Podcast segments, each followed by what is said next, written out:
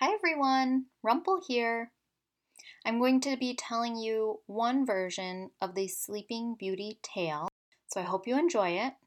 Here it goes. In a faraway land, long before our time, there lived a king and queen. The royal couple were just and kind and had all they could want or need. Well, all but for one precious thing a child. Although the pair longed for a child of their own, it seemed one may never come. Then, one day, something truly incredible happened. The queen was thinking of her wish as she bathed, and out of the water appeared a wee little frog. Not at all startled by this charming creature, the queen listened as the boisterous frog croaked. Your wish of a child will come to be. Before the passing of a year's time, you shall have a daughter. Naturally, the queen was delighted at this news, and even more so when the frog's prophecy came to pass the king and queen welcomed their baby girl with much joy and fanfare, and they named her Briar Rose. It is said, even at birth, so beautiful was their daughter, that the king nearly lost his marbles. Fortunately, he did not, and instead ordered up a magnificent feast to celebrate the child's arrival. Nearly all who lived in the kingdom were invited, especially the twelve wise fairy women who were known to be kind and generous to children. Now, we say nearly all those that lived in the kingdom were invited because it happened that one just one was left out. A thirteenth fairy woman was not invited to the feast. Now, this wasn't out of malice, you see, but of practicality. The king only had twelve golden plates for the wise fairy women to sit and eat at. So, instead of insulting the thirteenth fairy with a plain plate, he thought it better she stayed home. The splendid feast spared for nothing. Well, except for just one more golden plate. And all who attended were as spoiled as could be. Once everyone had enjoyed their fill, the wise fairy women began to present Briar Rose with their awesome gifts. They gave her virtue, everlasting beauty, riches, and a good nature. They gave her wisdom, good health, cleverness, and a gentle voice. They gave her resilience, intelligence, happiness, and oh, oh my. The twelfth fairy hadn't even stepped up to share her gift when the thirteenth fairy barged into the hall in a rage. She was furious, of course, and let her rage about the situation be known through her gift to Briar Rose. As soon as she stood before all the kingdom, she pronounced her gift. Upon this child's fifteenth birthday, she will touch a spindle and she will die. With that, the enraged fairy woman stormed away, leaving behind her a king, queen, and entire kingdom in fear and heartache. Now, as with all tales, there usually lies a twist. And as it happened, here comes ours. The twelfth wise fairy woman had not yet given her gift. Once the angry fairy was surely gone, the twelfth fairy woman stood and announced that although she could not take away the wicked gift, she could soften its blow. To do this, she proclaimed Briar Rose would not die, but rather she would fall into a deep sleep for a hundred years' time.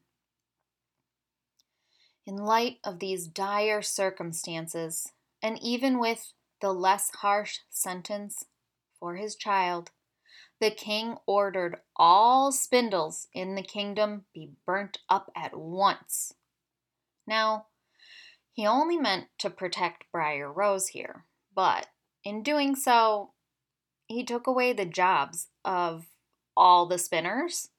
These skilled folks would now be forced to travel out of the kingdom to spin, or they'd have to import all their yarn for making clothing, blankets, baskets, and basically all their necessities for everyday life. But they did this in stride. After all, they were helping to protect the princess.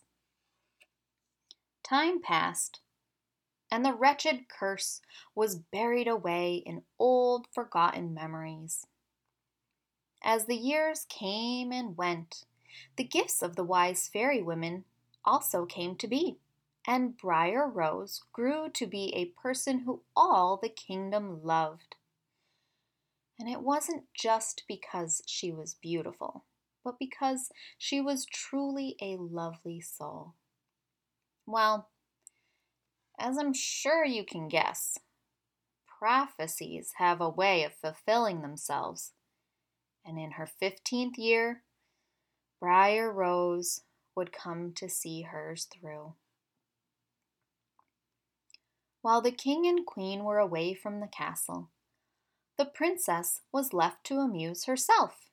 And, like any teenager, she decided to poke about the castle, exploring every chamber, hall, and room she could reach.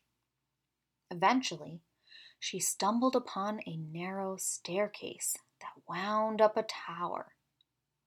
Naturally, she climbed the uneven, circling steps that came upon uh, a locked door.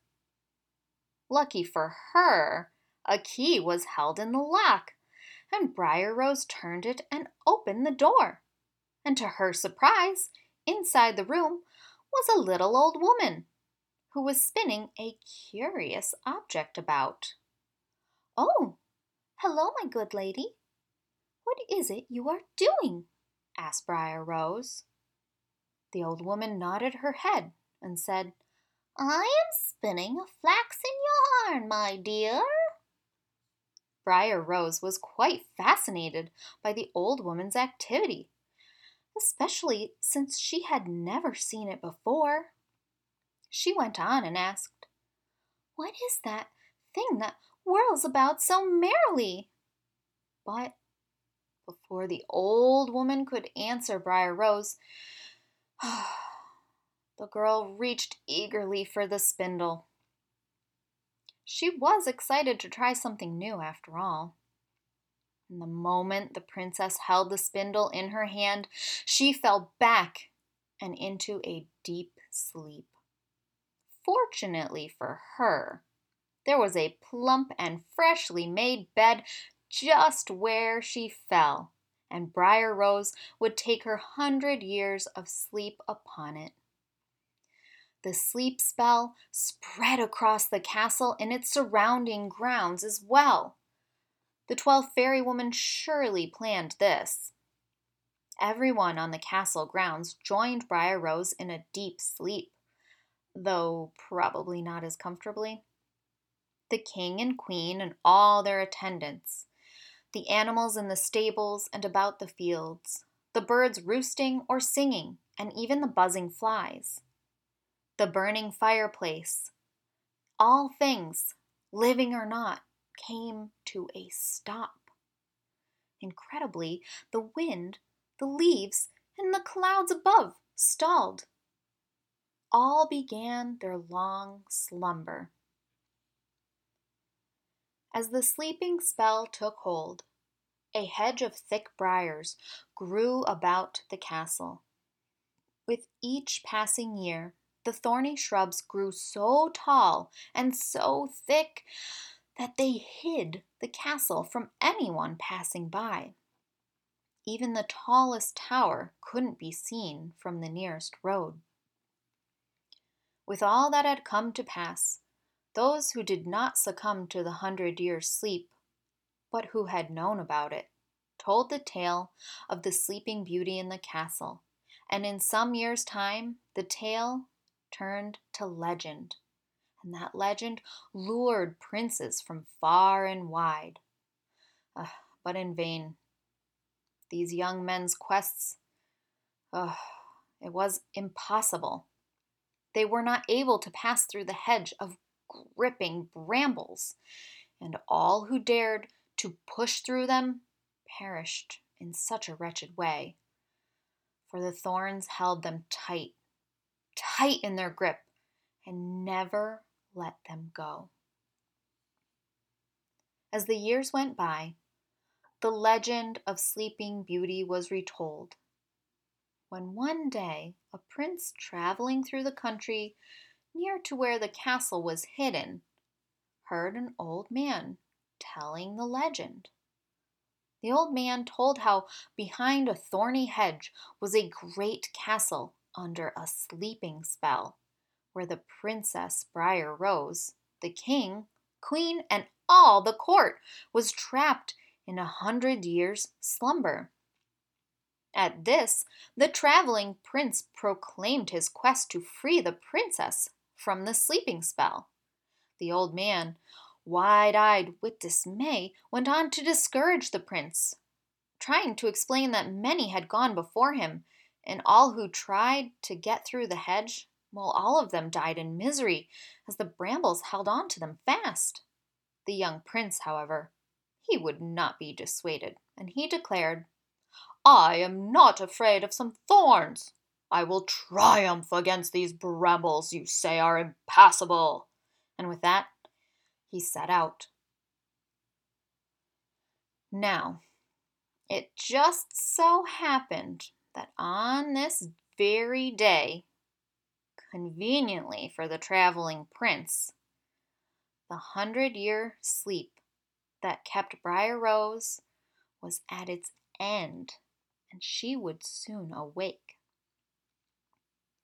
As the prince came to the hedge, he watched in awe as the rugged brambles transformed into gentle flowers and at the same time revealed to him a pathway.